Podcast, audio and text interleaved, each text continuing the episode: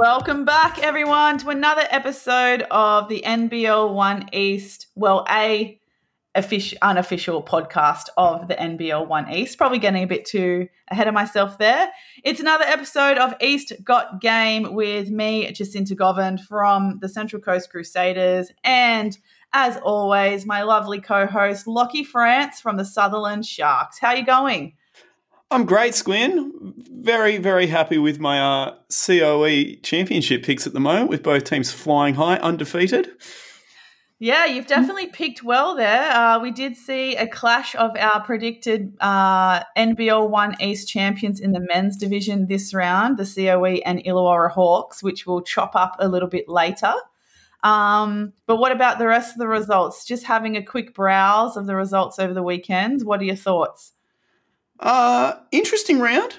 Uh, yeah, uh, Canberra's slide uh, continues. Um, Manly getting over Central Coast. Uh, sorry to mention, but it happened, uh, which was an interesting one. And uh, Inner West getting over Sutherland. Came into the Shark Tank and got the win. So few few boilovers, maybe not boilovers, but certainly interesting results nonetheless all around the place. Yes, and we'll get stuck into that uh, Bulls Shark Bull Sharks or Sharks and Bulls game as well a little bit later. Um, but as we mentioned in some of our previous episodes, thank you to those who have already started listening. We're hoping to keep bringing you some preview, match previews, and match reviews of the NBL One East for 2023 season. And we have also mentioned in the past some interviews, and now we are aware that so far we haven't given you any said interviews, but the wait is finally over. We'll be having our first guest interview on today's episode, and we we're very, very excited to have this person as our first guest. But um, nonetheless, we'll get to it eventually. I'm not too sure. Should we say now, Lachy, or should we leave it as a surprise who the guest is?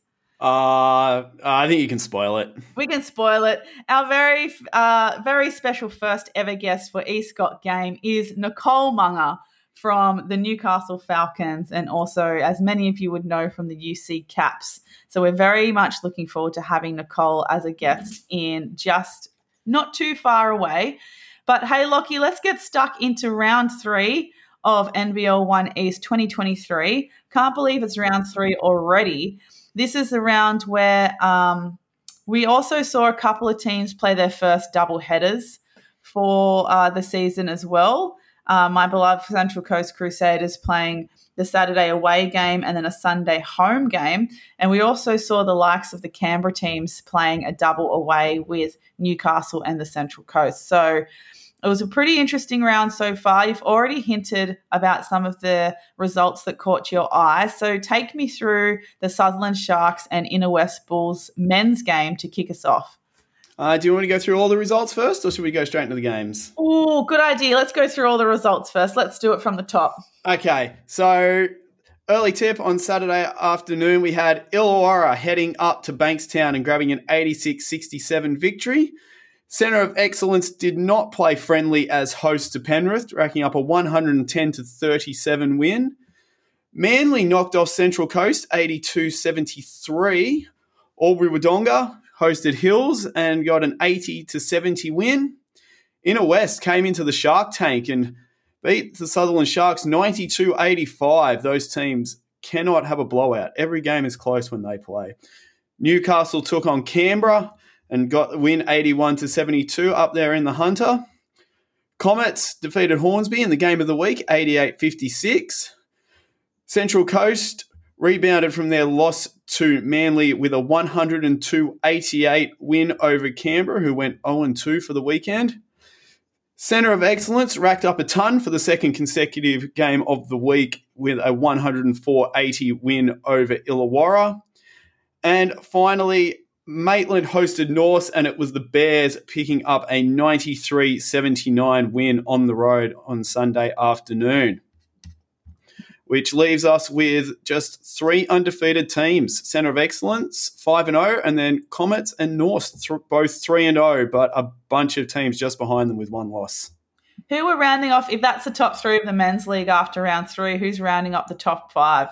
So, well, it's Illawarra in fourth at three and one, and then Albury, Wodonga, Newcastle, Sutherland, and Inner West all sitting at two and one in oh. what is equal fifth.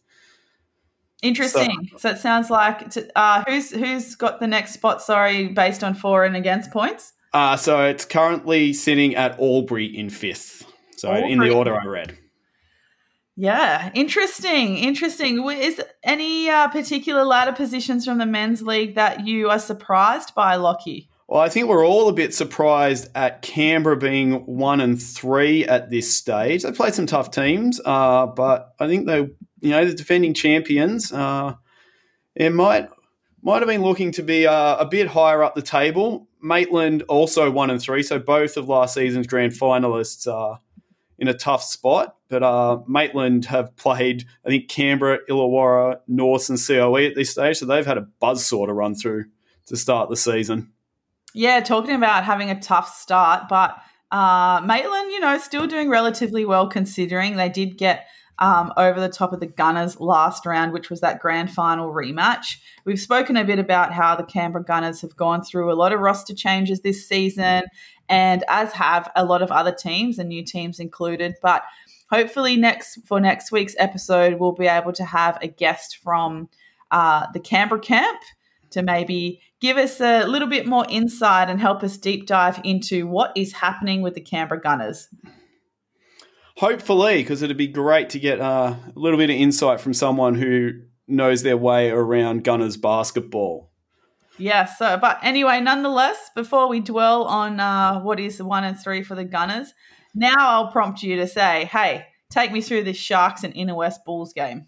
Sharks and Inner West, well, these teams almost inseparable when they're on court, and it came to pass again as a fairly back and forth game. Uh, you know, Sharks got ahead. Inner West, Inner West had big ends to both halves. Second quarter won at 34 21 to take a lead, and then won the fourth quarter 22 16, which uh, saw them get the win. But what I really noticed about uh, Inner West, uh, they've got some really high energy players. We saw, we know Christopher Bryan and Alex Higgins Titcher. They are, they can jump out of the stadium, those guys. Uh, but what I noticed was uh, Blake Morrow and Tony Tolliver um, didn't kind of rise to not the bait Sutherland were, you know, dishing out, but Sutherland were really trying to get it really energized. And, you know, guys like Hutchison and Cabrera, they really liked, you know, be hype. And Morrow and Tolliver were just we're going to play at our own pace. We're going to calm it down. If it takes me seven seconds to walk the ball over half court, we're just going to do things the way we want to do it. And they looked a lot calmer. And I think that's big part of why they were able to get the win down the stretch. Uh, turnover numbers fairly low 12 and 15, but silly turnovers. Um, it was very humid in the stadium. I don't know if that had an effect. There was one play where I think it was Jeff Gerlach just dropped the ball cold, like it just slipped out of his hands. And I hope the floor wipers got paid well because they were out there a lot. But yeah, just players like we talked about it uh, in the commentary because it was the game I called. And when you got guys like um, Jordan Mitchell um, on the perimeter guarding, you you can't be lazy with those passes across the top of the arc. And just on occasion, just too many times the ball getting tipped away or even deflected. And it just I think both teams could have done a lot better then, but in the end, it was really the you know the calmness and the composure of especially Morrow and Tolliver who got Inner West the win. I mean, Tolliver shot eighty one percent from two point range, nine of eleven. Wow, that's outstanding. So it really sounds like the Inner West Bulls came in with a game plan to control the tempo and it w- sounds like it worked in their favor. I'm guessing that perhaps they wanted to grind the Sutherland Sharks in the half court, play the half court game to their advantage, try and make Sutherland Sharks get into foul trouble, get fatigued on the defensive end. And we know the Sharkies really like to run in transition as well. So perhaps that was uh, in the back of their mind too. If we tied them out on defense, maybe they're least likely to run and make transition buckets. Yeah, they certainly did get the uh, Sharks in a bit of foul trouble. Um, Callum Norris and Markel Beasley both finished with four fouls, and Jordan Mitchell fouled out. Uh, you know, like I said, Mitchell love, loves getting in there to tip the ball away, but it just takes, you know, just to be a tick off in your timing and suddenly you're chopping someone on the arm and getting called for a foul. Uh, Beasley, he was, uh, he knew it himself that he committed one, one really bad foul that uh, got him in foul trouble. But I mean, it was the same at both ends. Uh, with, um, you know, Inner West had actually committed 26 fouls in the end. Uh, so, but they were spread out a lot more. Higgins Titcher, he had a couple of couple of fouls that he won't be happy about, uh, or a couple of uh, offensive fouls that are good charges. Lockie Hutchison, he loves taking a charge, and uh, that got him really amped up. And for a little bit, it did look like it was going to get a bit chippy. But uh, everyone kept their cool. Um, the Sharks, though, they just they can't hit a three lately. They're four of twenty six. Uh, they haven't been good in recent weeks at all. And yeah, four of twenty six. Uh, Norris one of eight. Angus Lake usually, if you know Norris is not on song, he's been the one coming in and trying to knock down some shots. He was 0 of 3 in just 14 minutes on court. Uh, they tried a bit of Josh Sheehy. Uh, he's a he can shoot them. He shoots really well in youth league. He was just on for a couple of minutes trying to give a bit of spark. Uh, but it wasn't all negative for Sutherland. I mean, Hutchison finished with 24, 8, and 5, got to the cup really well, uh, finished 7 of 12 uh, from two point range. And uh, Jeff Gerlach, uh, 5 of 7 from two point range, just loves that little uh, that little hook shot hook shot when he gets the ball in a good position. But the Sharks just they need to keep going to what's working. There are a couple of times where things were working and then they decided almost like, oh, maybe they've cottoned on to us. Let's try something different. But you sort of need to wait until the opposition's shown that they've cottoned on before you change it up. Yeah, and do you feel like those um, deviations away from the game plan was that based on like one or two of the five on the court at the time, or was it based on the play in front of them? I think it was more based on yeah, based on what was in front of them. But yeah, I just think there's just times where like you know someone's been they've been driving to the right, they've been getting through, and suddenly they'll try you know they're going up, and suddenly they'll just try and dish it off somehow, and it's like well, you know maybe not, know maybe just you know you're getting there, you're getting your lane, you're getting through. Go go to the go to the cup yourself. Um, or if they were struggling to score, it'd be a you know one and done three that just didn't need to happen kind of thing. So just a little bit more composure, and I think the Sharks will be the Sharks will be all right. So interesting when they are they going to match up again uh, throughout the season because we know that this season with the addition of the new teams, not everyone's going to play each other twice as we have been used to. Do you know if the Sharks and the Bulls are going to meet each other again later in the season? I'm not entirely sure. Um, I can tell you it'll be close if they do play again. yeah, absolutely. I think that's probably the advantage of uh, yes, they they do in just a couple of weeks. Uh, April 22nd, round six. Oh, there you go. So they might, so the Sharks might be able to get the split on the Bulls in the end because we do know in last in the inaugural NBL One East season last year, the Sharks and the Bulls were very very close to making the top six, and it came down to a game between the uh, Inner West Bulls and the Central Coast Crusaders.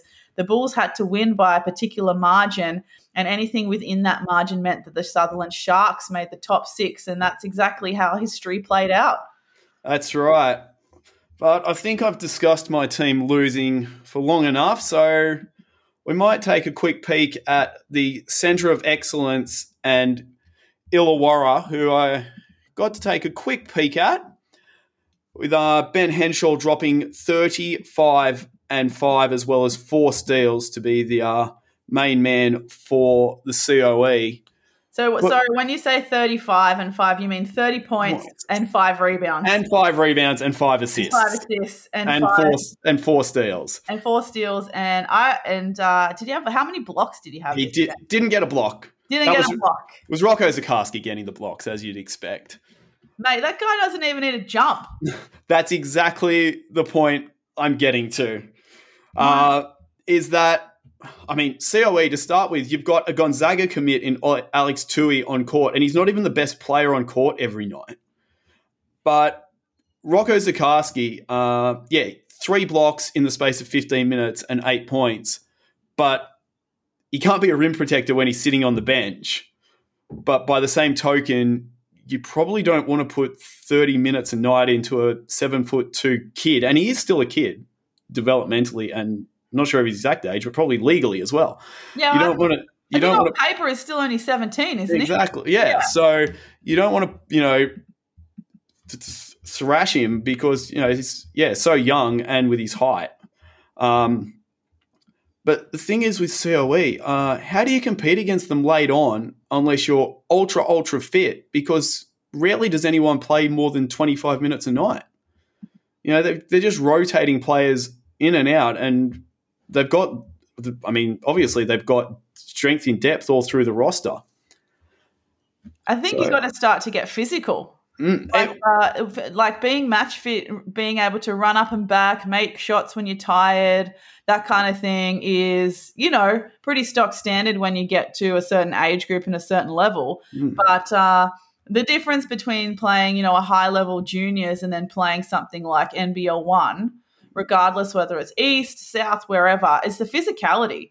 I think we touched on it when we talked about our in our very first episode when we talked about the men's rosters, but um, being match fit to handle the physicality and to keep bumping and grinding and holding your position, that's a whole other level of fitness. So it's I certainly. think uh, if teams want to be super competitive with the COA, COE and the men or the women, but particularly the men, they've got to amp up the physicality and start playing a bit of bully ball. That's right. And it, if you look at Illawarra, it was probably the guys you'd expect to be, you know, you know, Lucas Walker got 17 and seven rebounds and four assists and three steals. You know, he'd be expected to play pretty physically. You know, Noah Pagodo had that big double double with rebounds. And of course, Dave O'Hickey just keeps getting it done, even in a loss 14 points, five rebounds, and six assists. But this game, it was really, you know, the first quarter, the COE got out to a 12 point advantage. And then aside from a, the second quarter, they just gradually extended their lead throughout all four quarters. So in no one quarter was it really a blowout. It's just, you know, three good quarters and holding your own in the other amounts to a 24 point win. Yeah, so I think uh, Illawarra did actually win that second quarter by two points, but you know, which still put them in touch of 10 points, which gives you a bit of hope by halftime. But then, yeah, like you said, COE went on to win the next two quarters. I think the third quarter was 24 to 17. So another healthy point, uh, seven point margin to make you feel really comfortable. But speaking of Lucas Walker, he's just come back from the 3x3 camp and he's now selected to play for Australia at the Asia Cup qualifier. So he'll be out in Singapore on March 31st with the likes of uh, Daniel Johnson, Todd Blanchfield, and Andrew Steele. Um, yeah, to play over there. So he's obviously going to miss perhaps the next round for Illawarra while he's on his Australian duties. But and you mentioned that he perhaps played with a bit more physicality to get such a great stat line against such a young team. And I, he's probably come straight from a very physical 3x3 camp. They do love physicality at 3x3 level. And you know who else loves physicality? Johnny Snodgrass from Sydney Comets as they got the 88 56 win in the KO Freebies game of the week against Hornsby. So, and it wasn't just Johnny, it was um, Elijah Washington, Isaiah Osei-Pinder, and uh, Isaac Ayubi all scored well as well. But um, what I think we're going to see with Hornsby this season is that Sharif Saipea is going to keep them in games for a lot longer than you would expect because the man can flat out score the ball. Yeah, uh, I think the danger though with that with Sharif, I mean, it's very talented player. I'm not taking that away from him. I think the danger, particularly with the uh, supports that he has around him, is that he might get a tendency to just tuck the ball under his wing and try and do everything himself. And he sort of had to a bit when um, Thomas Gillis found himself in a bit of foul trouble during that game. He finished, he ended up fouling out. Uh, and that that was uh, really like late in the fourth quarter. Like the second quarter, the first at halftime it was 41-34 Comets. It was just in the second half that you know a young Comet, a young Hornsby team, uh, a uh, bit of foul trouble, uh, just sort of fell away at the end. And of course, Comets doing that without Archie Woodhill as well. So of course they've got no Iggy Mitchell, but no um, Archie Woodhill either. So well, to be fair, they haven't had Iggy Mitchell to start. That, that's what I mean. They didn't yeah. have. They, yeah, not only do they not have Iggy Mitchell, which they thought they would, now they don't have Archie Woodhill just for the moment. Yeah. Any news on Archie Woodhill? Not yet. I will have to uh, get on the phone to someone and see what I can find out. It would yeah. be nice to know what what is going on there. But yeah, Johnny Snodgrass finishing with 17 and 10. Uh, just you know big seven foot man, just can't be contained. Did that all in 19 minutes. And in fact, no one from Comets played more than 22 and a half minutes. So spreading the minutes really well. Elijah Washington, uh, you know, scoring four of six from two point range, knocked down a couple of threes, or he's getting to the cup or shooting from deep, doing really well. And Isaiah Osei-Pinder, you know, he, you know, he's uh, quick. He's got some bounce about him, getting to the cup as well. So Comets looking really good in these early stages, yeah, despite the fact they've had to uh you know, they've had to adjust to a, losing a player for the season. But yeah. of course of course there wasn't just a men's game of the week, there was a women's one as well. Yes, of course, the same game of the week, the Sydney Comets versus the Hornsby Ku-ring-gai Spiders. So this one perhaps not as uh I mean, the the men's game was, you know, 32 points, and the women's game was a lot bigger with a 56 point margin. Um, but the likes of Vanessa Panousis on fire again, 37 points, four rebounds, and a huge 10 assists. Like not very often you get a double double where some the the second uh, statistic in double figures is assists. So shout out to Ness for her 37 and 10 with assists. Surprisingly, she played 38 minutes. I would expect, uh, considering it was um, looked like a, real, a comfortable win with you know the Comets scoring 33 points to nine in the first quarter. You may want to start resting players like Panousis, or perhaps giving your bench a better, more playing opportunity to further develop their skills at this level. Um, but we also saw Jada Crawshaw with 13 and 9 and four blocks. And I believe that she's actually leading the league in blocks. Uh, and Drew uh, as well with 15 and 10 in 24 minutes. So a great night out for her. On the plus side for Hornsby, we had Kira Hudson uh, playing nearly the whole game with 14 points, six rebounds, five assists, and only four turnovers, which is pretty impressive considering the matchup she was playing against and considering she's still someone who plays in under 18s. Tyler Mundine a little bit on the quiet side this time with 10 and 6. Uh, and Thacker backing them up with 9 and 3. But um, look, it just goes a little bit, uh, you know, I'm glad that Sydney are A back in the comp, but also they're starting to be comfortable and cement themselves in back in the NBL One East League comp- like competition. Perhaps having a bit of a smoother run and introduction to the competition so far. You know, they've played – Hornsby and they've played Hills as well. So be very interesting to see how they match up against a longer standing team or a team that have had a core group for a long time that are going to be a bit more competitive and really put the Comets bench to the test. Um, but for Hornsby, uh, look, let's just take this as a development year. I, I, think so, but if they can keep Kira Hudson, if uh, Central Coast don't uh, manage to lure her back in future years, uh, could be a start of a very healthy partnership. Now, the only game that we need to quickly cover before we introduce our very, very special guest who is ready and waiting in our recording studio is the women's game against Bankstown and Illawarra. Now, I wanted to give this game a quick shout out because the scoreline to me look, Bankstown looked a little bit wobbly in the first couple of rounds, and Illawarra have played uh, a little bit. Uh, t- bit more together. They had a couple of, of their legends in uh, Lauren and Courtney coming back. Uh, but Bankstown with the win, and it looks like your mate Brittany Wright, Lachy, is really finding her feet in this league. She ended up with 17 and 11, uh, and her touch around the basket is certainly coming back.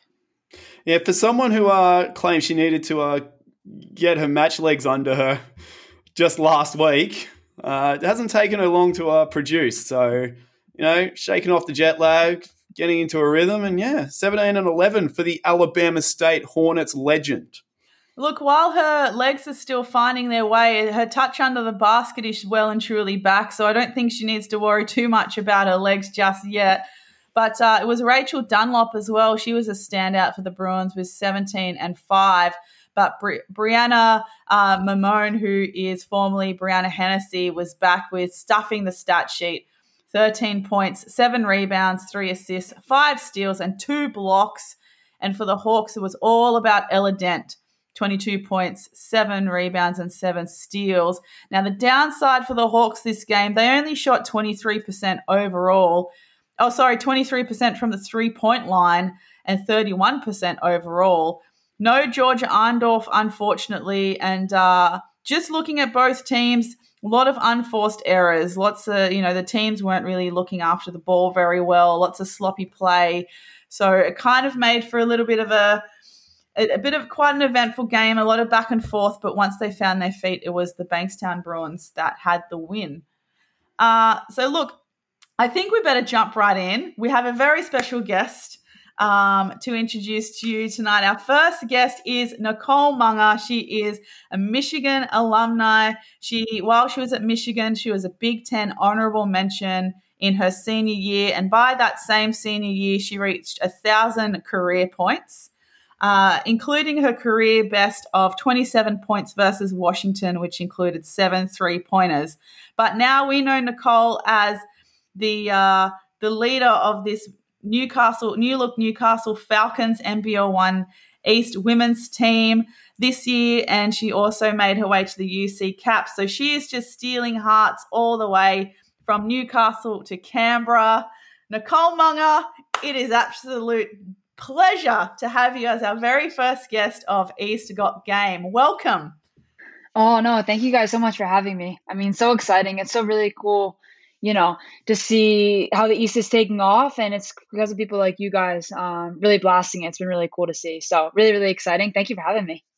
Oh gosh, no, pleasure is all ours. Thank you for the shout out too. We Lachy and I have been around the league, you know, since it was Waratah, you know, for a while. Yeah. Um, in different capacities, myself being uh, a player for a while, and uh, Lachy, once upon a time, having his blog about when we used to still be called Waratah or Championship League, Sky Blue Hoops, who he was really a trendsetter and a, ahead of the time with creating uh, alternative media content for the league. So, um, yeah, really, really great to have you on. But I mean, how are you after the weekend? Oh, it's been a wonderful weekend. I think uh, everybody at uh, Broadmeadow Basketball Stadium won uh, for the for the Falcons. We went five and zero oh this weekend, which is really really exciting with our Waratah men, uh, youth league women, youth league men, us, and then the guys. So super super exciting. Great weekend here in uh, Newey. Yeah, that sounds like an awesome weekend. I mean, I'm not too surprised either. Newcastle doing Newcastle things. Me, as a Central Coast uh, player, hate to admit that Newcastle has been very successful in the last few years. Um, they've done a really great job of being able to create a huge uh, pathway all the way from grassroots up to NBL one. So no surprise that you guys are five and zero oh this weekend. Well done. Oh, it's all of us. It was pretty cool. Uh, but yeah, definitely a good weekend. And so you your team is currently three and zero oh now. Uh, with yeah. others up there at the top of the ladder with the other finals contenders, and it's early, but you may be feeling pretty optimistic. Am I right to say that? Yeah, uh, I think we're just still trying to find our groove too, which is pretty cool. Um, we're still, you know, we still have uh, some more pieces coming in, which is really exciting. Um, and I know the girls have been practicing for so long, and I kind of just got thrown back into the mix uh, once cap season finished up.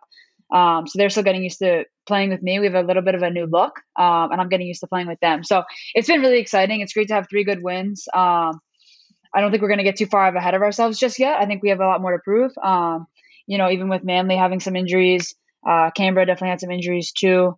Um, Sutherland being the first game, you're not really sure what to expect um, for both sides of the ball. I think our team, as long with every team in the league, is going to change a lot through the next what is it, four months. Um, so you know, just going to keep trying to find our groove, play our best basketball, and hopefully, hopefully that comes in you know July, August. So yeah, new new look. Obviously, no Kyra in the uh, in the front court anymore. But bringing in Abby Curtin and uh, club legend Alison Ebzery back. Yeah. How, how's the adjustment been playing playing with those two instead of having Kyra there in the front court?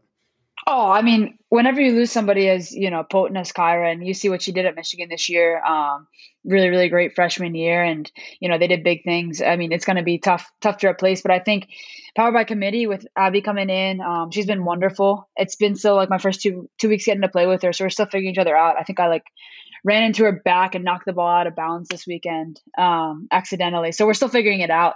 But you know, she's been such, such a power, um, along with Allison playing playing down there, and then we have Rach back, um, McGinskin back in that role too, and she's doing really good things. And then you haven't got to see too much of her yet, but one of our young guns, Hannah Chicken, um, will be playing up with us, just pending some state stuff and you know her 18 responsibilities. Um, but she's going to be really good for us too, and it's really cool, you know, to get to take her under my wing and our wing and get to show her, you know, what it is to play play older basketball, professional basketball. So it's really exciting. She did really well against Sutherland, so we we just love having her on the court too. Yeah, Hannah Chicken is someone that I um, got to coach against a couple of times last year, and I thought she was top age 18, so it's a surprise. She's only bottom age 18, so now she's yeah. top age 18s this year. So she's definitely an exciting talent. Has she talked to you very much about her prospects of what to do after junior basketball? Yeah, we talk about it a lot. I mean, it's really cool for me. Um, and my impact that I can have in Newcastle just with my American experience. So we talk about it a lot of, you know, what's next for her. And we're just kind of working towards that day by day, um, week by week, month by one, month by month. But I think getting her playing at the top level um, in the club is, is just really exciting. We get some good footage of her that we can send over to America if that's what she pursues. Um, and if not, she's going to have some great opportunities waiting for her with whatever she decides. So really exciting time for her. She comes from a great family um, which is really cool to see. And you know, they really support her, um, as do we. So it's it's been awesome with her. And I I forget, like I look at her and I forget she's like she just turned 17, and I'm like, oh my gosh, you know, the sky's the limit. So it's really really cool. Yeah, I mean, when I was watching commentating the Sutherland Newcastle game, I was like, if I didn't know how young she was, I would not have picked it in the slightest. Oh, I forgot. I went and I told her something at halftime. After halftime, I was like, dude, this, this, and this. And I get done like the whole minute thing, and she was like, Am I on offense or defense? And I was like, Oh man, let me go back. So I just forget how young she is. Um, but she's she's just a good person first and foremost, and then you know doing really good things for us on the court too. So really cool. Yeah, she certainly holds her own, uh, especially uh, given her age and and her potential. But uh, oh, definitely. And with last year, uh, Newcastle Falcons finished third, but lost a qualifying final to Manly. Uh, was there a feeling that you had some unfinished business after last season as you met Manly in round two? Yeah, we got him early, um, which was pretty cool, and it was back back here at home again. So definitely got for the first game. So we played them twice at home, you know, in a row. With that being the last game, and then this being the first game of this year. So a little bit. I think it's uh we definitely have a new look. Um, so it was also kind of a bit of a new chapter. But I think yeah, was one that we definitely had circled when we saw the the fixture come out, and you know, really excited just to play that first home game. Um, there's nothing better than a Saturday night at Broadmeadow. So, I mean, it's been really cool. Um, get that win, and then again this weekend I got to welcome Canberra back, so I got to see Tonksy and Sally um, and all the Canberra folks. So that was really cool too. Yeah, what was it like having to play against some of your brand new, you know, UC Caps teammates? Wearing oh. colors. they were getting mad at me because I kept joking with them. Um, I think in practice, I'm just used to just messing with them. Um, and I, I don't talk a lot, but I make jokes to them the whole time and get under their skin and try to. And I think they just started getting frustrated with me because I kept smiling and laughing at them. But it was fun. Um, they're some of my really good mates, and it's just been incredible, you know, to get to meet so many good people down in Canberra. Um, there's nothing but nothing but positivity down there. So it's really really cool, and you know get to see him again. We miss Chloe, um, but it was still really really cool. Yeah. So um, was considering how good your WNBL season was, was there a thought of maybe staying there for NBL one or moving to another NBL one East conference or even heading back overseas? Uh, it crossed my mind a little bit. Um, but really what ended up um, crossing my mind was I really just wanted to come back to Newie. You know, they when I finished the NBL one East, East season last year, I was planning to go back to Spain um, instead of you know this WNBL circuit this year, and I didn't end up doing that. There's some a couple of things that happened and um, with that Spanish team, and it just didn't feel right. So I decided to stick it stick it out over here, and they they gave me a home, they gave me a job, they gave me um, you know my visa was still good, so I was blessed to be able to stay for a bit longer, and they gave me um, anything I needed, and that was really really cool. So when it came time to make my decision, I think it was pretty easy for me. I wanted to come back, um, you know, say thank you to the people of Newcastle. These are some of my some of my great friends here too. Um, and I also just feel like when I'm here, I have good relationships built, and my ability to have such an impact with the club, um, the association, and you know just the town in general and the people here. And I really, really value that impact that I can have. Um, and I'm really excited for this year. You know, to build on what we had last year on the court's one thing, but also off the court and promoting women's sport um, for the young girls of Newcastle. I get to coach this year. I'm coaching the 16 girls. Uh, and it's just such a it's one of my passion points. I just love it. Um, so I'm just really excited to be back for for everything, uh, basketball, but also you know not the basketball stuff too. Yeah, I think Newcastle and perhaps to a lesser extent Illawarra have that real one club city mentality where everyone gets behind the one club, which you don't really have as much in Sydney because it's also you know segmented by by district. Yeah, definitely. And that's what's really cool. You know, we have such a big area here. I mean, the closest club is Maitland, and then, you know, you look past that and what is it, Central Coast, um, which is still about an hour south. So it's been really cool. You know, we have such a big area. Um, Newcastle's expanding like crazy. You look at the association, some of the best numbers in BNSW. Um, and I know they're looking towards some big things with hopefully, you know, a WNBL team soon. Um, new stadiums coming up, hopefully here in the next three to five years is the goal. Um, but the plans, the plans that they have here are pretty big, and it's going to be exciting to see what happens um, in the future with the new new GM Matt. Um, he's been wonderful, so it's going to be really cool to see what happens. And his leadership so far has been great. I mean, now we've run out to fire. I mean, it's been cool that he wants to take it big. He's put a brand new sound system in, fixing things, um, and getting ready, you know, to move across the street once we can get that going. Yeah, I noticed some of the pyrotechnics on social media. I've also noticed actually the club's social media has been more uh, active as well with some really cool highlight reels. So shout out to your new social media and marketing team there at the club. Now, you did mention that you know the pyrotechnics have been added, the new sound system, but yeah. have they fixed the dead spots under the basket on court one? Because there are definitely spots when you want to go up for a power layup at Broadmeadow that it's just dead. Oh, that's a home court advantage. We know about it. you don't have to worry about that one. We know about those. yeah, they're everywhere. Um, you know, but it, it's what makes it so special. When I get to play play there, I think it is really special because of the atmosphere that we have. It's like the old school feel. You know, the history that's been played there. Um, the legends that have come through and to get to play there and you know i look up and i get the chills before every game because i'm like oh there's so many people that have come before me and come before us and played you know some great basketball there and so it, every, you know, some people may think of it as bad, but you know, it's just the story that that building's been written. Um, so it's been it's really cool playing there. I love all the dead spots. so playing on court, we um so we talked after the uh, the game against Sutherland, and you mentioned how you guard players differently, or some players differently in NBL one to what you do at WNBL level. So, can you just elaborate on exactly what you mean by that and how your style of play adapts between the two levels? Yeah, I think it's just trying to. I mean, it's been great getting to play at the WNBL level, which is, I mean, it's such a great league with just superstar athletes. Um, every single game we line up against some of my idols. So I'm like, oh, it's so cool. Um, and then coming back down to the East, I just really want to try to improve. So the things where I struggled with, um, you know, in the WNBL of, you know, getting over ball screens, um, you know, trying to pressure a little bit more um, in distance, guarding guards. I got uh, this year just by virtue of um, sadly injuries. Um, I had to slot over to the four spot, which isn't natural for me. Um, so I was guarding a lot of fours this year, which ended up, you know, I got on the court, which was really cool for me personally. But um, I had to change my style of defense. So now just getting back into that guard role, which Coach uh, Vili and I talk about a lot of, you know, trying to get back into that three spot. For me, it's just a different bit of a mentality. It's almost um, not that it's the off season, uh, but for WNBL prep, just trying to work on, you know, just how I can get better at kind of my weak spots. Um, so, and that that's just, you know, always trying to get better But. So, so like I think in that uh, in your current Falcons roster, you might have the opportunity to guard the likes of Jess Ralph, who and Sophie Kleeman at the point guard spot to work on those uh, guarding the ball skills. But then someone that I feel like um, is kind of quite similar. Like we've touched on talking about Abby Curtin before, but I feel like your games are really, really similar. Like you both have really good, like the similar skill sets and height wise, and the way that you guys like can um, score under the basket is really similar. Do you guys match up at training?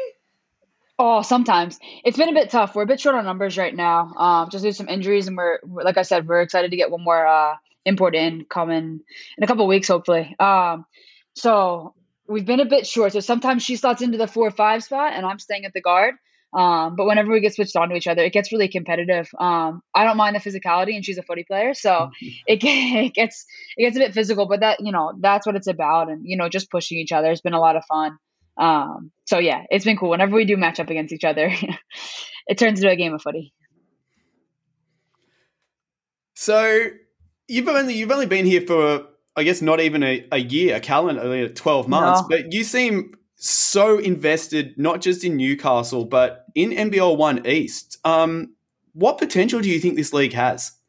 Oh, such potential! I think when you look, um, it gets a lot of heat for you know not being as talented as per se the other conferences, but it's our second year, um, and it's the second year of the conference, which you know is it's still a baby. Um, all the other conferences have had a couple more years to develop, um, to get the imports in, to learn the timing of it all. And last year was a half COVID year, really, um, with the preparation starting a bit later. So the sky's the limit. Um, I think it's just a matter of time. You even see it this year. Some of the contracts offered in this league were, you know, are now matching the other the other conferences, um, which is really really exciting. You have teams that are looking to, you know, bring in high power imports, looking to, you know, grow their association from their youth level up, um, and it's really really exciting what's going on. Um, and I think even cooler, you know, we get to be a part of it. And when we look back, I think one day we'll be really proud of it and really proud of our steps in these first couple of years to get the grassroots, you know, just growing. So really, really exciting time. Have you got any other teams on your radar that you haven't played against yet where you're kind of like, oh, that's going to be a tough matchup?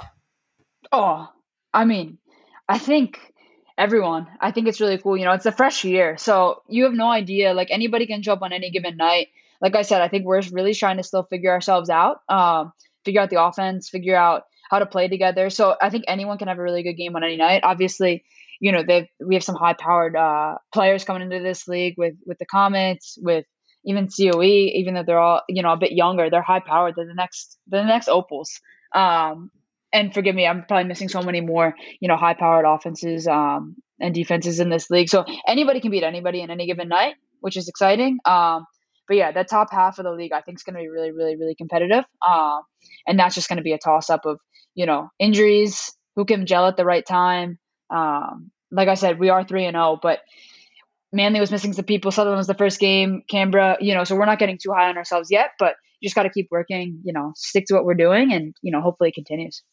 Yeah, it's really interesting. Like we've still got the likes of Loz Nicholson, Eliza Fabro to join the league after yeah. they're still riding the high of winning a WNBL chip. So who can blame them, really? Oh, um, can't blame them. yeah, and of course Shyla Heal's going to be suiting up for Comets, and they've already um, they're already off to a great start to their debut season in NBL One East as well. Um, so no no doubt that the standard is just only going to go up, but What's really interesting is the amount of injuries already. So the likes of Canberra missing some of their main players, like Bianca Dufemeier, uh, you know, has finally made a comeback to playing semi-pro, but unfortunately is out again. And apparently, one rounder was a knee, and the next round it's an ankle. So she didn't suit up against the Crusaders or the Falcons on the weekend. And as we know, Chloe Tuliak as well out with injuries. So, how do you feel about um, the NBL One East compared to the other conferences starting so much earlier. Do you feel like that is a good thing or a bad thing in terms of rosters and and injuries? Oh, I think um, from my personal view, I mean, coming from the WNBL, it was really tough. I think there was no way I was really planning to play that first Sutherland game um, when I looked at it even a couple months ago, and then with the concussion and my papers weren't even cleared in time. Um, so from my perspective, really, really tough. And you're missing the likes of Charlotte Laws, um, a lot of other players that you know are coming winning championships um, three weeks three weeks after the season starts, um, which is really tough. It also makes it a bit tougher for imports because um, they're finishing up in Europe if they're playing over there, and it makes it just a, the window a bit shorter. They have to get here sooner to make the qualifications for playoffs.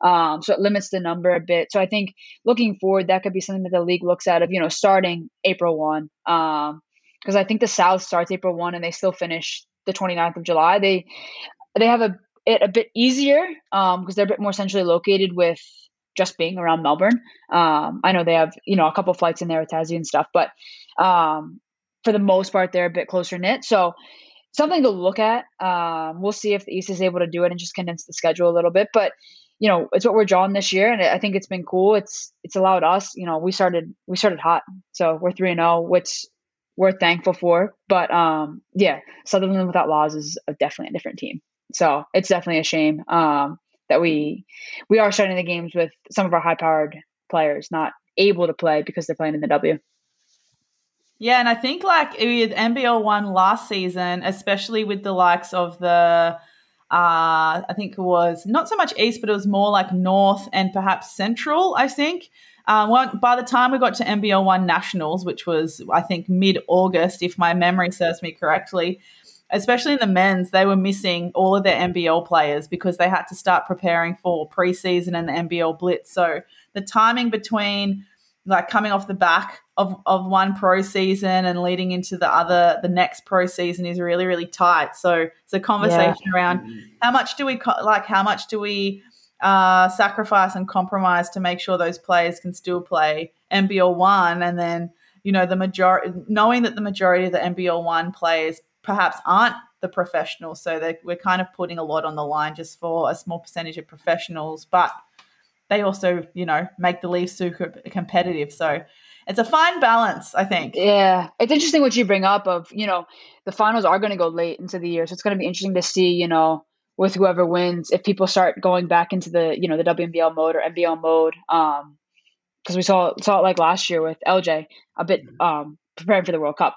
But um the same thing of I think we have to report early to mid September. So it's gonna be interesting to see um, what what athletes do and what they decide. You know, so it'll be interesting. It's a good point. We've also got Asia Cup as well, you know, for the women's. That's going to be yeah. June. Mm. Um, I think Lachy has highlighted as well that the COE are probably going to miss round five because Opals camp's going to be on. So they're going to all be, you know, training perhaps with the Opals or at least available to be playing against the Opals in some practice matches at the same time of round five. I think I wrote that down as all the dates have lost me. The 14th of April is round mm-hmm. five. So mm-hmm. no COE women's games that round because of Opals camp. Um, guessing there may or may not be a break for FIBA Asia World Cup in Sydney, where you might see the likes of Loz Nicholson suit up, you might see yeah. Shyla, you might yeah. see read from you know people from other conferences. So yeah, um, yeah, there's a lot going on. Super certainly, interesting. Certainly is, and then there's um, under 19 worlds for the women. So COE, COE have got a stacked draw. They don't play for the last five weeks in the women's because they're all over at World Cups. Barcelona, gosh, they're going to come back and they're going to be used to you know all these fast 19 year olds that are just you know running and gunning, and we're going to be we're going to be playing our uh, are more smart NBL older basketball, and they're going to come back and just run. but they might be tired from Barcelona too, so we'll see. Yeah. It's gonna be it's gonna be interesting. I mean, I mean they're blessed to get to go to Barcelona. I love Barcelona, but um, it'll be interesting to see for sure. It's whereabouts did you play when you played in Spain?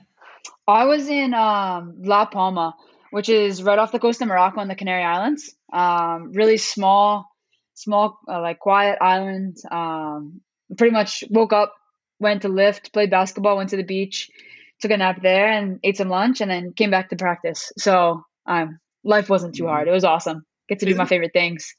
I think that's where uh, is that where Brad Newley played in Canary Islands. I think for a yes, while. Yes, possibly. There's a couple. Yeah. Um, my team was uh, was the first year. It was actually the first women's professional team on the island um, that I was playing on, which was really really special.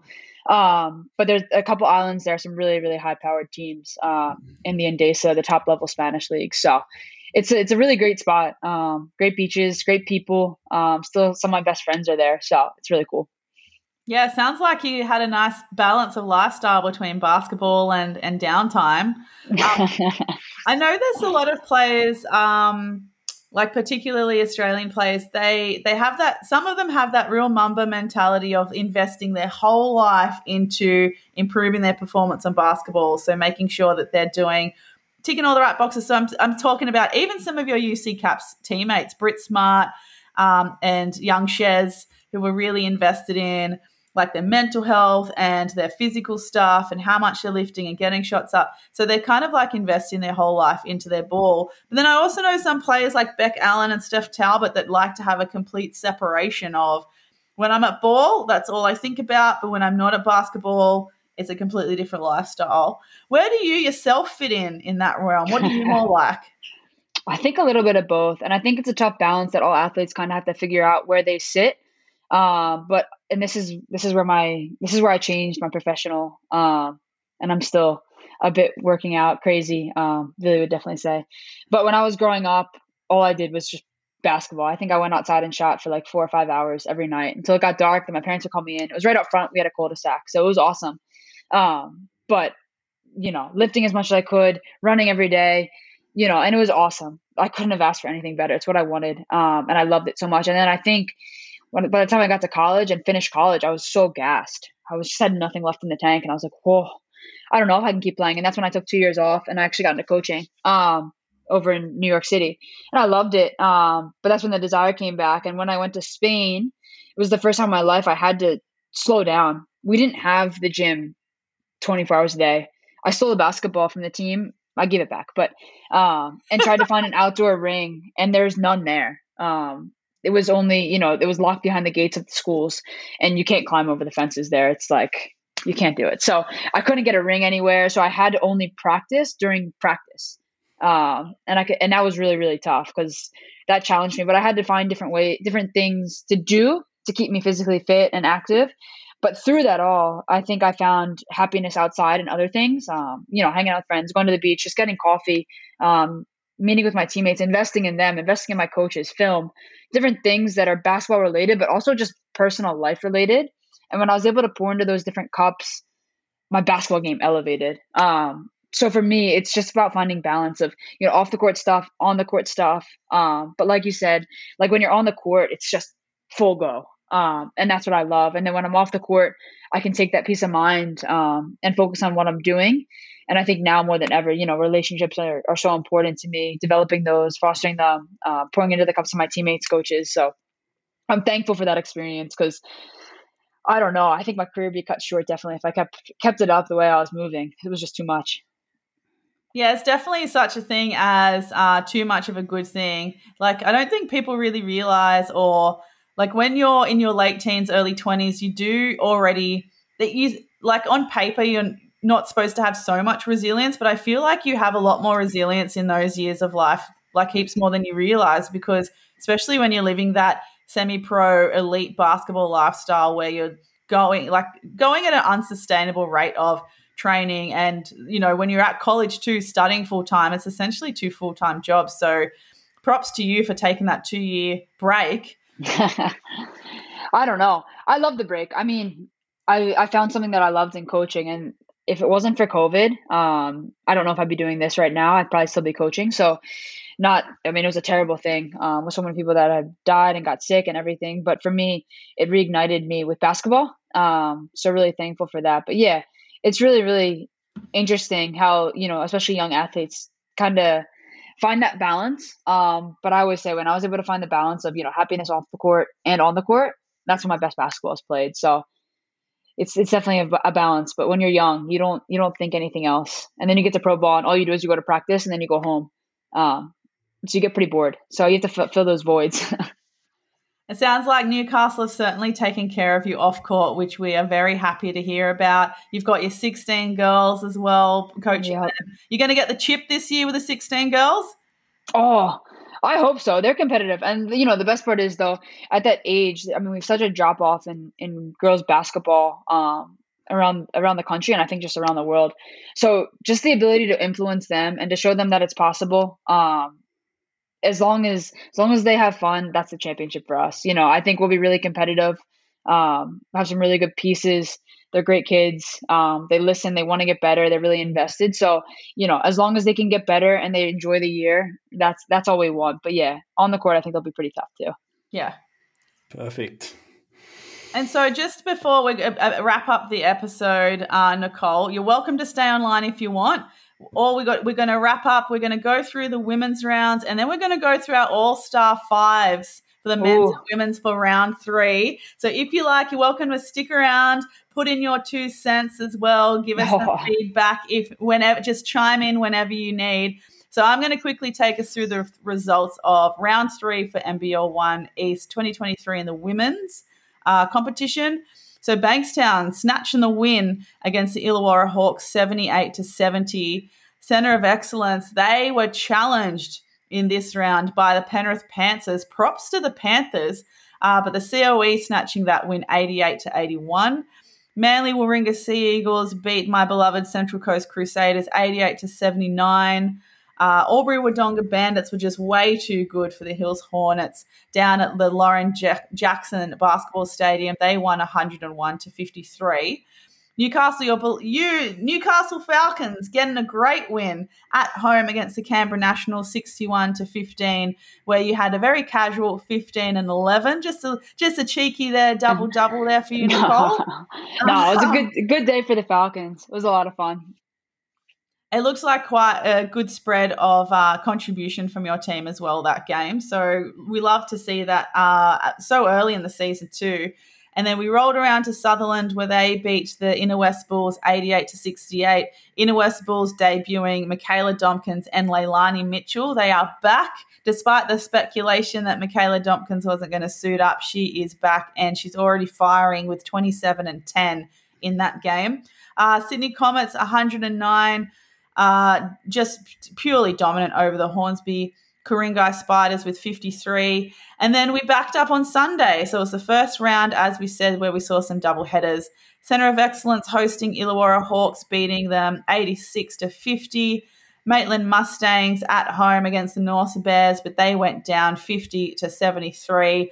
And wrapping it up, Central Coast Crusaders hosted the Canberra Nationals with a comeback win in the second half, taking the win at 90 to 81. So, any surprises in those results for you, Nicole?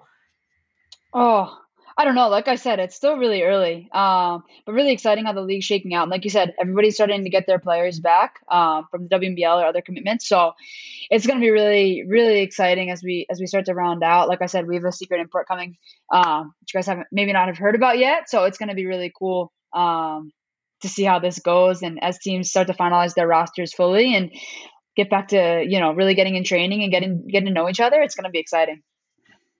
Yeah like you said it's anyone's shot on any given night in this league which is why we love it so much. But what we've started to do as well nicole in these episodes is give our all-star fives for the round. So i'm going to throw to Lachy because this week he was responsible for the all-star five for the men's competition I certainly was, Squin. Um, so I'll just kick off with a few honourable mentions. Um, there were players such as Will Cranston Lown and Noah Thomas who had really good um, overall performances. Cranston Lown, 16 points, two rebounds, seven assists, three steals, four blocks. And Noah Thomas from Manly, 22 points, seven rebounds, four assists, four steals. Some guys with some big double doubles Mike Parks from Albury and uh, Sean Montague from Hills both notched up 15 rebounds. Uh, Miles Cherry and Ryan Beastie from Newcastle doing the same. Oh, uh, they were good. They were really, really good. Going against Glenn too, they were defending and then going down on the offensive end and doing it too. So it was a really good day for both Miles and and Beastie. Yeah, and Glenn Morrison was uh, quite good. He had 27 and 8 against Central Coast and 17 and 6 against Newcastle. And then guys like Dave O'Hickey, he just keeps getting it done, does a little bit of everything. Had a double double against Bankstown and dished seven assists, and then six against COE. And Junior Maduit, Josh Payne, Daniel Milburn, all big scoring efforts, and Sharif Saipea flat out score the ball for Hornsby. But let's go to the All Star five. We'll kick off with one someone from Squin's area, Luke Cassidy, who had two big games. nice. 25 oh, boys, Cassidy. 25 points, three rebounds, and three assists against Canberra and 22 points, five rebounds, two assists, four steals against Manly in that tight loss. Uh, Tony Tolliver from Inner West, just an elite scoring night 24 points, nine rebounds, two assists, shooting nine of 11 from two point range. Uh, ben Henshall, big game for COE against Illawarra. Uh, when you outshine some of the uh, other players on that roster, you know you're having a good night. And he finished with 30 points, five rebounds, five assists, and four steals in that 24 point win. And then Jameer Coleman, the man playing down on the banks of the Murray at Albury Wodonga, 30 points and 11 rebounds, shooting 70% from the field, leading Albury to an 80 to 70 win over Hills. And then doubling up for Central Coast, we got Aaron Redhead, with a big 22 and 15 and knocking down 8 of 10 free throws in the win over Canberra. And then chipped in another 14 points and four rebounds against Manly Warringah to round out the front court of this week's men's All Star Five. But with so many games this week, it really was a close run thing across all positions. Yeah, super tough, super tough. I know that um, looking at the stat line, it was, I mean, there were a lot of honorable mentions as well, which is probably reflective of how tough it was. But um, Nicole, if you were at the Newcastle Gunners game, what were your takeaways from that game? If you did you watch very much? Yeah, you know, I was there. I was watching a lot of it, and I was also chatting to everyone. So um, I was watching, but when I did get to watch and sit down and you know actually focus on it, I think there was one sequence where Beastie um, like got a rebound. Somehow the ball got kicked out. Um, ended up on the floor. He dove for it, got back up, um, and finished the layup. So, I mean, the energy that he plays with, and you know, Miles just playing so big. Um, Tommy Dawson too, just defending their bigs and then running in transition um, was something something really impressive. And you know, six man shout out. The crowd has been unreal in Newcastle for the first first two home games. So shout out to all the Newcastle folks because it's been really really exciting. Um, definitely definitely six man advantage. So it's been cool. Yeah, I've even noticed at uh, the Crusaders games, our attendance this year so far, I think has been certainly a lot more than last season, and I'm not too sure what that attributes to, given that the WNBL and the NBL had record crowds in both seasons this year um, overall and particular milestone games as well. Um, I really wonder if that is some uh, transition, like follow through from those big seasons that people still want to be invested in basketball, and we're seeing crowds coming back after COVID. But yeah, shout out to the fans so far. It's been yeah. a really great atmosphere. Great atmospheres for our games too. Usually we usually get usually we get people that come in just uh you know, for the end of our game and then the rest of the boys' game. But I felt like these past two games, people have been coming at five, coming for the start of our game. And then I have people come up to me after the game saying, like, hey, we see all you guys at the schools because we go around to the schools and, you know, do the coaching. And our kids love it. They know you. Um, and just getting to watch you play, we have so much fun. Um, so it's been really cool. Really, really cool up here in Newie. I love that for the meaningful fan engagement. That's how yeah. that's how you're going to yeah. keep uh, retain some some fans by yeah. going to the schools. That's how I started going to the Central Coast Cavaliers games back in the '90s when it was CBA, which was even before Waratah. Uh, because we the development officer played on the team and he used to come to the school and that's how that's how I got hooked. So and I haven't left since. So they've not rid of me yet. Um, but I was uh, tasked with the women's All Stars, and again, it was another tough week, especially given there were double headers. Honorable mentions to Meg Jefferson from the Penrith Panthers, who had 24 and 13 versus the COE, and uh, Brady Page Theodore from Albury Wodonga Bandits with another stats st- uh, sheet stuffer 26 points, 8 rebounds, 5 assists, and 3 steals against Hills. Now, I'm going to leave the absolute best of this week till the very, very end. I'm trying to try and build suspense.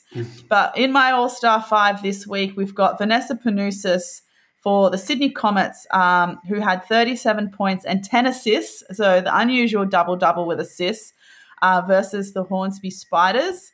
Uh, then we've got Emily Garland again from the Sutherland Sharks, making a second appearance in our All Star five uh, with 31 points and eight rebounds against the Inner West Bulls.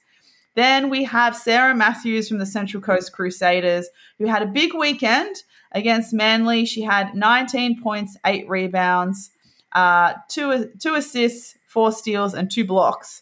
So just everywhere, being an absolute menace. And then against Canberra, she had 23 and 15. And I think she was 90% from the free throw line. Then the fourth uh, on the list is Jess Petrie from the COE, who had 26 points, um, in just 26 minutes, uh, and I think 14 rebounds as well. um, against Penrith, which was a really, really great game, it looks like, statistically and the scoreline. But the absolute goat for this round is Tahlia Tupaea from Penrith Panthers. Okay, so 45 points. the end. Already definitely in the All Star five and what perhaps, you know, player of the week. But it gets better for her. She also had six rebounds, four assists, four steals. She was 43% field goal percentage overall, inclu- and she was 14 from 14 from the free throw line. And I say, good night, round three. This was Tahlia round. She's coming What for your record, call. Oh, it's gonna be it's bound to be broken. I mean, bound to be broken in this league. It's really cool. I think every week I look. I mean, it's only been three, but like the double doubles are just getting bigger. Um, it's been really really exciting. The stats are being stat sheets are being filled. Um, really really really cool. Um, really really cool. So great for her. Super exciting for the league. Um, and that was a really really close game too. Um, sometimes you see like the 50 point games and you're like, yeah, it's really great, you know, but that was a really, really close game against a good team. Um, really great player. So it's going to be really exciting. It's a great, great league, great start. It's going to be wonderful. Yeah, but you are leading the league still in rebounds, so you're still definitely up there in the in the ladders for statistics so far for NBL One East. But on the other plus side for Tahlia is that she's going to be your teammate for the next WNBL season. So excited. So, so, so excited. I actually have her jersey, um, one of her practice jerseys in my closet from um, Caps this year. So I can't wait to get to play her and give her that to her um, and get to meet her for the first time. So I'm really, really, really excited for that. Um, and it's really cool to get to see her ball um, and just kill it. So really excited. Yeah, just be ready to catch it when you're open on the wing come caps time. I think Yeah. She'll give it to you. She, yeah, between her and Jade, it's going to be unreal. Uh, so for round four in the women's comp, we've got Manly against Illawarra, Centre of Excellence against Norths. That's going to be one of my games of the week. Yeah, uh. Maitland versus Hornsby, Sutherland versus Nats, uh, Canberra Nationals, which is also probably my, my other personal game of the week. Hills Hornets versus Newcastle, so one of your first or, or first or sec- second away games Second. for you guys, yeah. Uh, Inner West Bulls versus Albury Wodonga Bandits, Sydney Comets, Bankstown Bruins, and Crusaders on the Sunday against Penrith Panthers. So, Lachy, I, I, similarly, the men's uh, the men's comp is going to be the same draw. I'm guessing, correct? Uh, yes, just about. But give us the shout out. So, the game of the week next week. Actually, have we determined what the official game of the week next week is?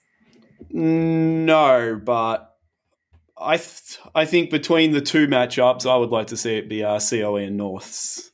Yeah, I agree. I think across the men's and the women's, that's just gonna be it's gonna be a really good one. And there's Opal's camp, I think down there this weekend. I think Jade was saying they're there this weekend, so it'll be really really cool um, to highlight that a bit too. So let's name uh, unofficially the unofficial game of the week is COE and North because that Yeah. was already on our pick of the list. I also had uh yeah Sharks and Canberra as the other pick, and um what was the other one I said? Uh, Crusaders Penrith in the women's, so watching Yeah. Tahlia again, and then Yep. Inner West Albury in the men to round out three games to watch. yes, awesome. Did you have any other picks, Nicole, that we can we should probably keep our eyes on? But that's already a lot of good basketball. That's a lot of good basketball. But I will give a shout out to my teammate Tonksy. Um, it was her first game in like two months, I think. And when we, she first stepped on the court, she was blown past us. So shout out to Tonksy. First game in two months and absolutely killed us. And then followed it up with a 25 point performance the next day. Um, so really happy for her, um, killing it. So a little individual shout out. Yeah, I love it. I love the you got to support women supporting other women. You got to give them a Yeah. shout out. Love to hear. Definitely, definitely.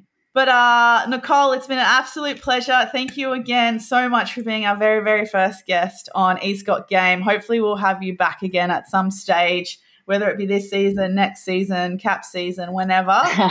But no, um, thank you guys. So incredible. So great that you guys are doing this too. And it's it's gonna be really cool to see how this this takes off um, and how the league goes. Because like I said many times, we're very early in the league, so it's gonna be really cool.